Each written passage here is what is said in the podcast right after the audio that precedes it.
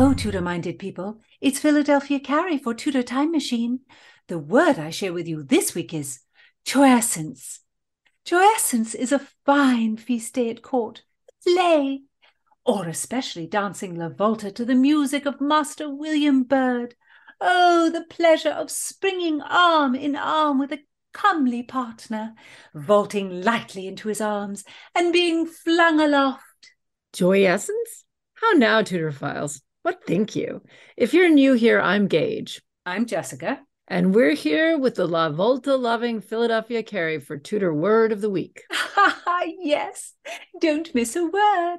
And listen to the Tudor Time Machine Story Project.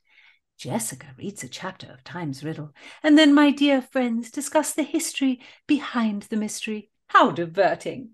So subscribe on YouTube and give me a like. Thank you to everyone for listening. Tudorphiles are an amazing bunch, and every one of you has the wit of Rosalind and the heart of Cordelia. Can you give us the spelling of jouissance, our word of the week? It is spelled J O U I S S A N C E. This was a word used in the 16th century for intense enjoyment, almost over the top partying, a blowout. And our use of the word comes from the Elizabethan era comedy Friar Bacon and Friar Bungay by Robert Greene, which was written sometime between 1588 and 1592. And this play is considered groundbreaking because of its use of the multi plot structure, which is so popular during this time period. Oh, I do love a subplot, or two subplots, or three. Some scholars consider Greene's play to have four plots, that makes it fun, but very hard to summarize. Tis so. The play is set in the reign of Henry III.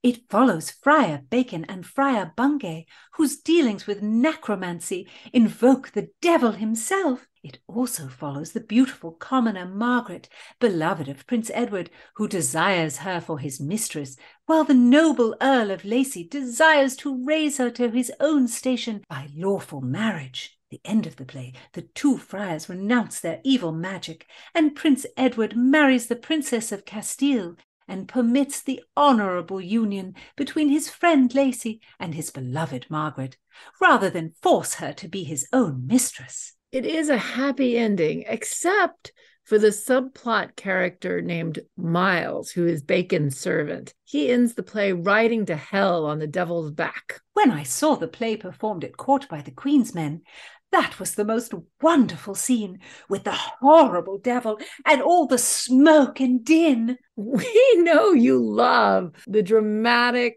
bloody scene, Philadelphia. But that is not the scene where our word, jouissance, is used. Oh, no, no, indeed. That word is used by King Henry at the end of the play when Edward and Lacy have a double marriage and Bacon and Bungay have renounced their evil doings. The king says, You shall have welcome, mighty potentates. It rests to furnish up this royal feast. Only your hearts be frolic, craves that we taste of naught but jouissance. Thus glories England over all the West. This play was a big hit for Greene. At the time, he was best known for his pamphlet writing, especially Greene's Groth Worth of Wit.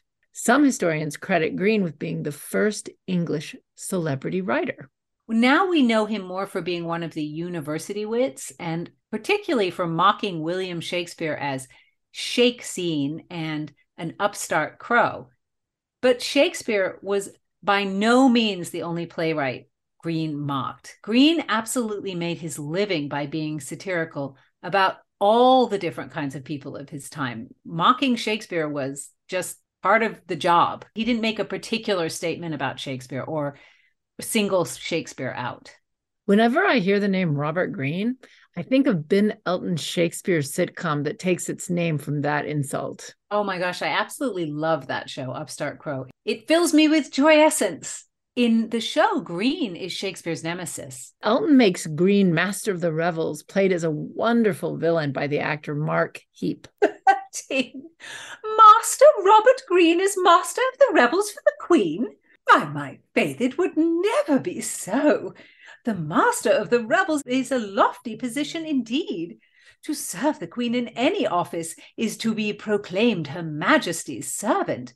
Master Greene was too disreputable, too low to serve as master of the revels. Was he disreputable, Philadelphia? Oh, certainly. Master Greene was low born, lower born than Master Shakespeare was, indeed. Master Greene was born in Norwich to either a saddle maker or a shoemaker, no one knows. Truly he attended Cambridge, but he had chose to live his days amongst those of the playhouse. He was a writer of shocking pamphlets about coney catching. Coney catching? Yes, that is a low term for thieving. The pamphlets are teeming with details of the low life of London, tales of rakes and robbers. Master Greene claims to have been one himself. It is said that his mistress was a thief, sister to one of the most notorious ruffians in London. Wow. I bet those pamphlets are a great read. 16th century true crime. Then as now, people love reading that stuff. Tis so, I admit it. I procure my copies of Master Greene's scandalous tales in the most careful way, sending my maid to the stationer's to buy them for me. Then she brings them back, hidden away in pages of religious tracts. Oh, it does give me jouissance to commit such false deeds, though I know it most wrong. So give heed, Tudorphiles. Bring some 16th century sauce to your vocabulary with jouissance. Listen in next time. Don't miss a word. Subscribe on YouTube and give me a like.